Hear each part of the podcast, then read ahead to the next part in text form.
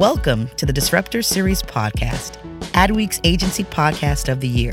Every episode, we listen to and learn from people who are disrupting business, culture, and life. Here are your hosts, Asha Davis, Strategy Director, and Rob Schwartz, CEO of TBWA Chiat/Day New York. All right, thank you for tuning in. Our guest today is the EVP CMO for the WSJ, aka Suzi Watford, the EVP and Chief Marketing and Membership Officer of the Wall Street Journal. Suzi Watford, welcome to the Disruptor Series podcast. Thank you. Thank you so much for having me. All right, I want to throw out a disruption. First question here's the disruption for you between Bitcoin, GameStop, Reddit, Robinhood, the NFT hype, the stimulus checks and their effect, this incredible business news flow. Here's the question Has business replaced baseball as America's pastime? That's a great question. Um, yeah, maybe. I mean, look, these last couple of months, right? It's been a phenomenal news cycle. It doesn't show any signs of slowing down with the Roblox listing and and all that stuff. It's just it's fascinating and it's great to see. I think people being so engaged in these stories and how it can impact people's lives. It's a really interesting, really interesting time. It feels more accessible than ever. I'm not sure whether that's because people have got more time on their hands and more interest, or whether it's because the kind of brands that we're talking about here are suddenly brands that people know and you know have have experienced themselves. But yeah, it's it's um yeah, it's a fascinating time. Yeah, that's a great point in terms of you know the the types of brands and, and, companies and, and people sort of following what they love and what they interact with in their day to day lives as kind of one of those drivers of interest in the in yeah. the sector. I think it really is. I mean, I, when you hear people talk about their passion for you know Netflix or Peloton or all these different brands, and that they feel very invested in them, right? And obviously with Robinhood, people then are able to play their role in that and, and have their piece of that. So yeah, it's definitely it's definitely changed from it being a pastime of um, you know only the only people in kind of big business, and it's great for us. Yeah. By the way, one thing I, I, I, appreciate about what the Wall Street Journal does is that you're not shy about illuminating an idea. So I, just this morning, I was reading about the GE's reverse stock split, mm-hmm. and I thought I knew what a reverse stock split was, but you know, I call it the paper, but the publication did a brilliant job yeah. of really taking you through within the article. This is what a reverse stock split is. And by the end of the article, I really understood it. And of course, I'm, I'm ready to short it, but still. I think that I think that's the beauty of really brilliant reporting. I remember when I was at the Times of London before I came to the Wall Street Journal, and the Times of London is also an amazing, amazing publication. But when I was coming to the Wall Street Journal, the journalist at the Times of London said that there's there's no better there's no better reporting, and there's a beautiful simplicity in being able to do you know stories and coverage like what you just talked about where you're able to really break it down and explain to people whilst also appealing to the people that you know understand it. So yeah i think that's a it's a it's a real gift of the brand i think to be able to do that. Terrific. Yeah and it's interesting because we're talking about the publication versus the paper, which I think is a really important sort of distinction there, yeah. especially in these modern times. And right now, the journal has more than 3 million subscribers, actually more than it's ever had in its history, which I find quite fascinating. And so, at a time where the perception is that newspaper readership is on the decline, why do you think that so many people are subscribing? Yeah, there has been this misconception, and you're right that the Wall Street Journal is bigger now than it's ever been. It's closer to 3.4 million subscribers, I think, that it's got now, nice. um, and and the biggest in its history. And I think, I look, I think there are two things that are happening. I think uh, where you get your news has never been more important, and I think people have really begun to understand that. So I think there's a societal context that is extremely helpful, and that the news agenda has been just so lively for want of a better word. And then the second thing is i think the digital you know the digital economy has changed so much. So yeah. you know i spent the early part of my career trying to think how do I convince people to pay for news? Mm. And, and that was in print and then in digital, right? Now it's not strange to pay for things in digital. It's not strange to pay for a service or a thing that actually you, you never, you know, physically have hold of. And that wasn't always the way. So I think what you're seeing now is that willingness to subscribe amongst younger audiences is really high because actually there isn't this sense of that I should be getting it for free. It's actually I understand paying for quality, I understand paying for a service that, that I want to need. So I think those two things together have really seen an explosion in news and subscriptions and, and amongst trusted brands, people willing to pay. Mm-hmm. And Suzi, you mentioned kind of a younger audience, right? And and I'm just really curious if you're seeing a difference uh, in the audience makeup because you know typically you know you think Wall Street Journal, you think kind of an old white guy, right? And so kind of what, or at least in the past. And so is it changing? What's changing? And and and why do you think that is? Yeah. So I think the media and news landscape had always over indexed on an older white male audience. That that's been a kind of a generational industry challenge and that is changing, right? So you know the wall street journal really positions itself and increasingly in the last year has had this real focus around the audience being decision makers mm. but making sure that that kind of decision maker audience actually feels very inclusive because our position on that is everyone's a decision maker. Back to where we started actually about you know whoever you are whether you're investing in big business or in your own personal savings or whatever it should be accessible and it needs to be accessible. So we think about this audience of decision makers and how do we reach them? And that's really inspires so much more about how you think about the content that you promote and the audiences that you go after. So, the Wall Street Journal average age dropped from about 56 a couple of years ago to now 49, mm. and a digital wow. that's 41, right? Which right. I now obviously think is very young. Um, but, uh, but, you know, it's now 41, and, and a lot of that's come from obviously the transition to digital, that's helped massively, but also we've had a real focus on the student audience. Now, lots mm. of people will tell you the story about about how they first started reading the Wall Street Journal when they were at college, right? Lots of people talk about that. Lots of business people talk about that and the role that the journal had at that kind of early stage of their career. And we've really focused in on that and thought about how do we grow amongst those young audiences? How do we bring them into the Wall Street Journal? You know, we obviously transitioned the program from print to digital to be able to do that. And actually, what we see amongst those audiences is actually the equal split of gender and a kind of national representation in terms of race. So I like to think, I suppose you could say, does the Wall Street Journal reflect business or can the Wall Street Journal change the future face of business? And I like to think it can change the future face of business. So the more people that we can have accessing this kind of information, understanding these kind of issues, it, it feels like it's a good thing for what the future looks like. Okay, I have to come in hot right now on the power of this publication. So, the thing that got me interested in the Wall Street Journal a long time ago, I would say around 1990, was the Wall Street Journal Creative Leaders Series. I know. Now, this beautiful thing, isn't it? Uh, I mean, this thing cracked my head open. You know, I was yeah. a young punk copywriter, and you started to read about you know these kind of heroes. You know, yeah. you know, there's Bill Bernbach and there's you know Jay Chiat. You know, there's you know Lee Clow. It's and, the font on those ads. Uh, it's beautiful, isn't it? They have they all have these diff- slightly different fonts that are yes, because it reflected yeah, the personality of, yeah. of, of, the personality that it was featuring. But but I do I, I bring it up now because I think we are I don't know, we're sort of lacking our heroes, particularly in the advertising business. So part of this is a, is a plea to you.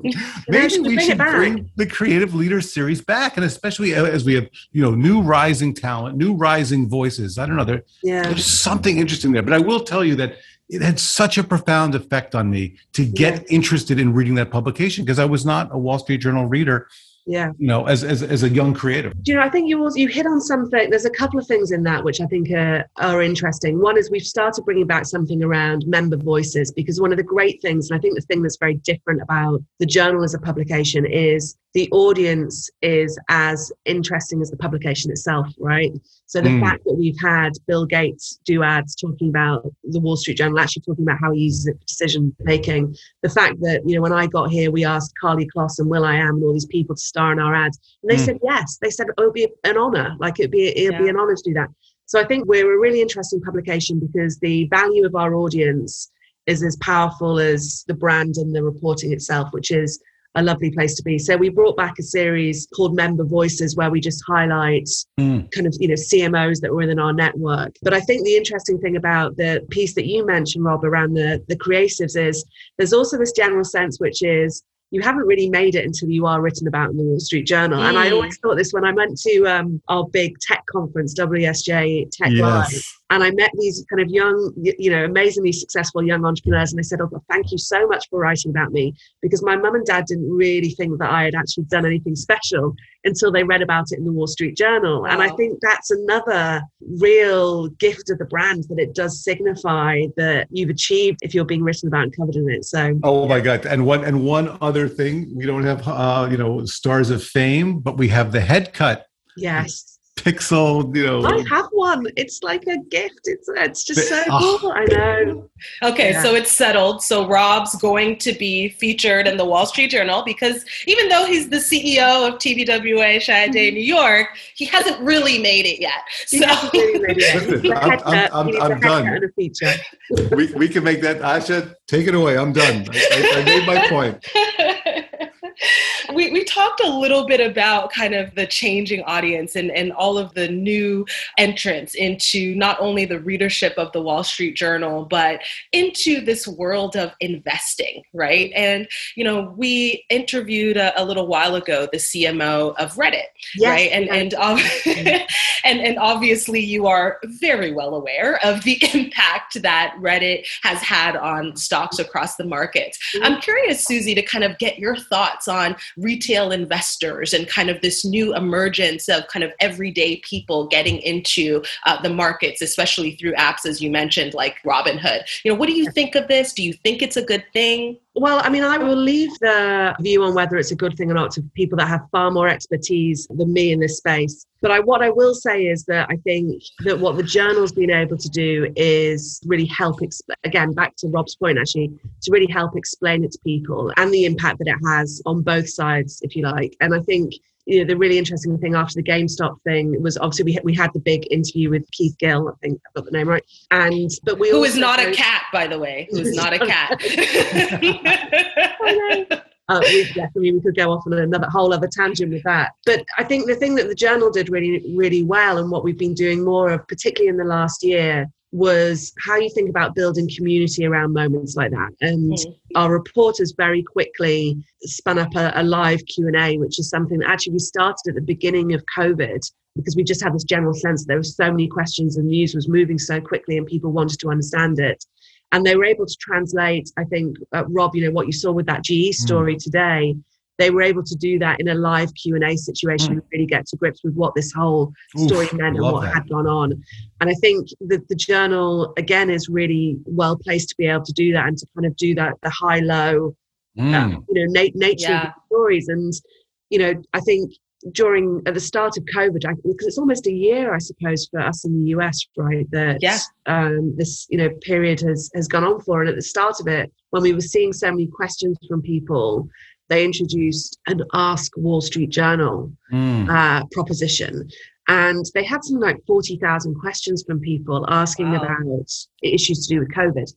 And they were able to use kind of machine learning to sort through those and work out which ones they could answer within reporting that they were doing and which ones would actually have to almost commission new reporting. And I think whether it's GameStop and what's happening with investing, whether it's COVID, mm. I think that the kind of people turning to somewhere where they can get that trusted information and think about that through the lens of community is really interesting. And by the way, how cool is that?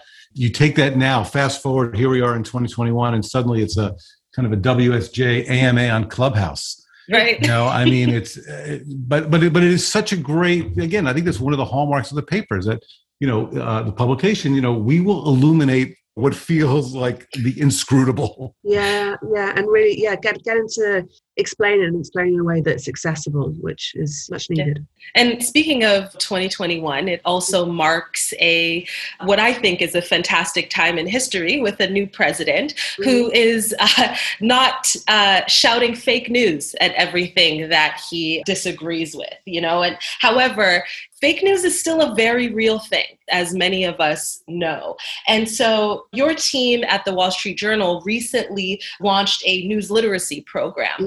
To help audiences really identify news versus opinion content, which I think is, is a very important distinction. You know, tell us a little bit about that. Yes, it's been a really interesting period, as you say, and it became very clear when we were going back to know, all the success that we've had in the last year, kind of what's central to it. Trust is central to it. The Wall Street Journal's, you know, the, the America's most trusted newspaper, and yet the landscape is, has been so difficult and so polarized. And how do you really begin to understand that? And one of the things that in our research it showed was, well, first of all, we treasure trust. It's the reason, you know, why we operate the way that we do, and that we have these things like very clear independent news and very clear independent opinion. And what you realize is that it's very clear when it's in the newspaper. It's very clearly labeled. If you, you know, if you've been a print reader, you go through the news section, then you get to an opinion section. It's clearly separated out. And actually, as a as a Brit coming to the US, that's not the way that it works in the UK In UK newspapers. Mm. You know, you have one editor across everything, whereas here, you know, we have Matt Murray, who's um, the editor of the Wall Street Journal and the newsroom, and then Paul Gigot on the opinion side, clearly separated. And I couldn't get my head around it because I kept on thinking, why don't you link from the newspaper? Why don't you say, read this article in the opinion section? And everyone said, no, it's completely separate. They don't know what each other are writing. And I couldn't get my head around it. And what you realize is that lots of people can't get their head around it. Lots of people don't understand that difference. And in our research, we saw that, first of all, people really cared. You know, people felt deeply about trust. Trust had a high uh, correlation to willingness to pay. Mm-hmm. So this isn't just a, mm-hmm. you know, just a, but this isn't, this isn't, you know, just a journalistic principle. This is a business principle mm. that is at the core of who we are and, and how we do what we do. But people don't understand it. And in digital, they really don't understand it if they're new subscribers and they're coming in through side, you know, side, be it through Twitter or through, you know, article pages or whatever. And so we said, how can we address that? And we just thought we have to really outline what those differences are. And we worked with the News Literacy Project and we kicked off a campaign in a microsite that really goes into explaining those differences, how they work. You know, standards and ethics is a, a really crucial part of the Wall Street Journal and, and that team that you know really makes sure that everything across the business is you know is done so rigorously and, and, can be so well trusted and the results were really positive in that people who saw the video and saw the explanation said that they not only understood the difference better but they also saw that the role opinion plays within the Wall Street mm. Journal and at large, uh, you know, in society, mm. how important the role of that product is. And so, yeah, it's definitely not a one and done. This is a campaign that will live and breathe. We will come back and talk about how we clearly differentiate advertising, how we do have a standards and ethics department, how we label things. All of that will be part of this campaign. But we started with the difference between news and opinion because it's so misunderstood. Hmm. Right. That's really great. And, and something that you said is a, a really great parallel with our industry of, of advertising in that trust equates with a willingness to pay you know yeah. and in our field we, we talk a lot about trusted brands and yeah. instilling that level of trust with your core audiences and, and i think that that's especially true for news for sure definitely and in the last year i think it's also been you know i think people are turning even more to those brands that have that trust and that safety and security and people are looking for i think looking for that more than more than ever. Mm. um, so we yeah we, we hold it very dear yeah. And so now we're going to pivot and, and talk a little bit about your journey, Suzi. Mm-hmm. You've been working in news. You mentioned you're coming from the Times of London, and you've been in news for 20 years, right? Mm-hmm. You joined uh, the Wall Street Journal back in 2014, which was yeah. about 50 years ago. Uh, so, yeah. you know, uh, throughout your illustrious career, how has the business of newspapers really changed? So I would say lots of things have changed and lots of things have stayed the same. I think the things that have stayed the same are the, you know, the passion within the business. It's a very, you know, people who work in the industry are very driven by a purpose. There is a higher mission. And I think that's what motivates people, even when you're working in an industry that people as you started with, you have this perception of this industry is, you know, a struggle. We've been told that for a long time, mm-hmm. but actually, you know, news is booming. And so I think that's kind of an interesting tension, but there is always a sense of why you're doing what you're doing. And that's why I loved it when I first came into it. I think what's changed is actually it being a business in growth. I, right. It, I spent, you know, mm. I remember my first day at the Times in London, and I remember the the conversations that were being asked. And I say this a lot, but the, the questions being asked were, how do we grow? How do we attract a younger audience? How do we transition to digital? Mm-hmm. And I now look at it, I'm, I kind of like, you know, the Wall Street Journal is bigger than it's ever been before. It's a digital business. You know, more of the revenue comes from digital. We've got more digital subscribers than print, and we've got a mm-hmm. younger audience than ever. So there has definitely been this transition. And I think, you know, a lot of it happened back at the Times in 2010. We introduced paid digital subscriptions, and it was the time when the iPad also launched. And I think Right. Mm. there was an interesting thing that happened there where the idea, the concept of buying an app felt Mhm. like you were actually purchasing something, whereas when you were being asked to pay for a website before, perhaps in people's Ah. minds, that it was a bit more difficult to get hold of. So that was kind of an interesting piece that came together. But the journal, you know, they've had digital subscriptions. They were the first with a paywall in, I think it was Mm. 96. So I think what's changed is it's now very customer centric. The data's there. You've got a real focus, obviously, on the subscription business as a key driver of growth, which means everyone's more cognizant of what customers are thinking and, and how they're reading and what the experience is. So I'd say that the thing that remains true is the purpose and the role of the journalism has not changed and is that the driving force and that runs throughout. But the skill set and the business model has just changed dramatically. You know, a real kind of shift, which has been amazing to be part of and work with some amazing people along the way on making that happen. And when you were in school, were you a journalism person or a storyteller? I mean, what, what, I mean, what's interesting about your position is that you tell the story of people who tell stories. It's, it's a very Yeah. interesting uh, Well, it's interesting from a marketing perspective, right? Because you don't own the product. Mm, ultimately you have a and that's one of the things that i've always really loved about the role is i love working with newsrooms they Mm. are you know some of the most smart driven people. And i think whilst that can obviously make it challenging the work that you can get from that is really fantastic. And so when you can build that relationship with newsrooms and with editors in particular to really think about how you can kind of drive more success for the bid and ultimately the drive for i think lots of people that work in the commercial side of news is how can you make sure it has a sustainable economic you know mm. model for the next 130 years? Right. if you love reading news you really want that to happen. And that's a great reason to get up and go to work in the morning That's amazing. You know, and, and we're recording this interview right now during Women's Month. It's the Mhm. month of March. Uh, and I'm sure our listeners can hear that you are a pretty awesome, excuse my French, badass woman. and uh, however, I'd really be remiss if I didn't sort of mention the fact that, you know, all of us know that the world of Wall Street has a perception of being a very male dominated field, right? Mm. And so, you know, is the Wall Street Journal doing anything to address gender equality either within the organization or or beyond? Yeah. So I think, I mean, within its reporting, the journal, in the time that I've been here, we launched the Women in report with McKinsey back in 2015. And that was a really fantastic report that looked at the kind of the nature of the workplace for women. And off the back of that, really created a series. So the reports continued, but the reporting's continued. There's a Women in newsletter. Um, there's events. There's actually one this week around women in investing and finance. So we think of it as a, you know, it's a very important community within our membership base that we want to make sure that we serve. And that's true in terms of the diversity and the makeup that we have both within, you know, the newsroom and the company at large. And I'm lucky to be surrounded by a lot of extremely powerful and brilliant women across Dow Jones and the Wall Street Journal who are really central to that. And so, yeah, it's, it's definitely a focus. Let's get back to the student piece, right? If we can make sure that we're attracting those audiences whilst they're in college, then how do we make sure that we're keeping them and that we're engaging them? Yeah. And that's got to be a focus of what we do and, and how we think about how we position the brand and, you know, for Matt and the newsroom in terms of how they do their reporting and what they cover. By the way, I think just on this topic, I think what, what is somewhat refreshing to see is that there, there is a rise of more prominent female CEOs. You think about Jane Fraser at Citibank, or uh, you know, we're seeing all kinds of coverage just over the last two weeks of Cathie Wood at ARK now. So uh, there's again, I think it goes back to not to bring everything back to the Creative Leaders series, but you know, the other interesting thing about news is that news also creates icons. Mhm. Yes.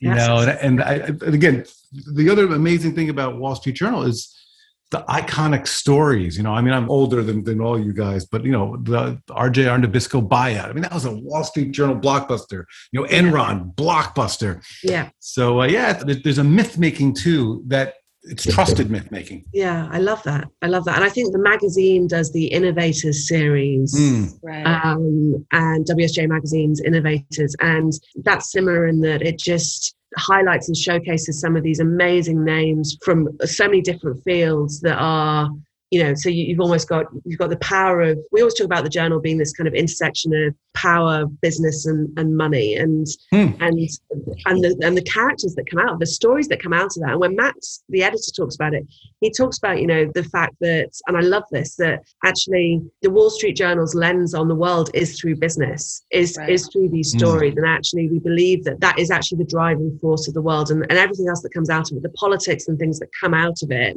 is really just a byproduct of what's happening in how we spend our money, the places where we work, the businesses that we invest in. And I think that that again gets back to the piece around it's very accessible and inclusive when you look at it through that lens. Power, business, money, mm. intrigue, colorful characters. Sounds like a movie. It's basically, a Netflix yeah. series every day, but it's the truth. hey, I, I, have a um, b- before you give us some advice. I have a uh, equity graphic question. The okay. Wall Street Journal, period. That's what it looks like on the masthead, the period. Is there anything within your world that talks about why the period was born, exists? That actually, you know what? We did some research on it recently. And oh, I love it. and I, I, I, need to find i'm going to find it and send it to you because i can't remember the exact story but it was a very specific decision and i'm so grateful that it is because i think it's again talk about iconic right? It's I, I, think it's you know we talk about wall street journal to the point. Ah. Oh you heard it here oh. first. Like, very crafty and, Suzi. i like it. um so i will dig i'll dig it out for you rob because I, I can't i can't i'm gonna otherwise i'm not going to do the story justice but there is a good story about it that is really good. I think all papers used to have it. I think the story is that all papers used to have it, and everybody else removed it. I think.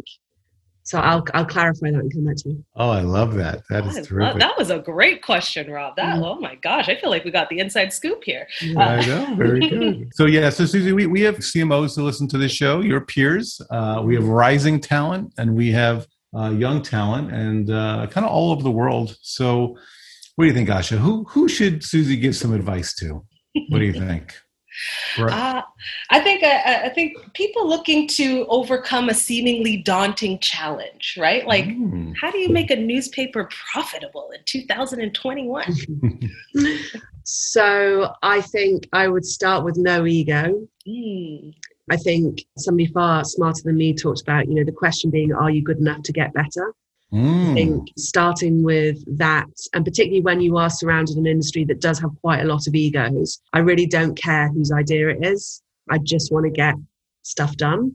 So I think we always say, you know, hashtag no ego is a really uh, crucial thing. Even if you've got secret ego, but like put it to the side would, would be a, a really important thing. I think there is also about really focusing on the outcome and what it is that you're trying to get done. And actually, so much of the other stuff doesn't matter like actually why are you trying to get it done? If you're surrounding yourself with great people and great talent if you can enjoy it but just think about we're just trying to get this thing done then that's also important. And being really prepared to sit in complexity. I think so many people again this is from i get somebody far more far smarter than i am but i think it will feel difficult. These things do feel difficult and that's okay. And actually the way you have to get through that complexity. And kind of just recognizing that is i think really important. So knowing that this is really difficult and i can't work this out but knowing that most people then give up. So don't give up at that point. Keep going with it because you know whether it's in a week's time or a month's time suddenly that it will often clear. And i also believe that the answer is normally in the room right? The people that you are working with if you can build uh, that kind of relationship that has got really deep trust then the answer will probably probably be sitting in the room and somebody you need to draw out somebody i think well suzi i would tell you that the answer is on the zoom you have I mean, I, we can't thank you enough. I mean, just uh, you gave us, you know, so much of your time and so many good ideas, and uh, we really appreciate what you've done uh, to make the Wall Street Journal something really special and something indispensable for people who are interested in power, business, money, and and moving the world forward positively. Thank you so much. Thank you for having me, and it's a it's a pleasure to um, serve a brand that's got this 130 year old history and make sure that it grows in future. Thank you for helping push the future forward. You are appreciated. You. Thanks so much. Thank you for having me. Thank you for listening to the Disruptor Series podcast, Adweek's agency podcast of the year. Craving more disruption? Visit us at tbwachiatdayny.com.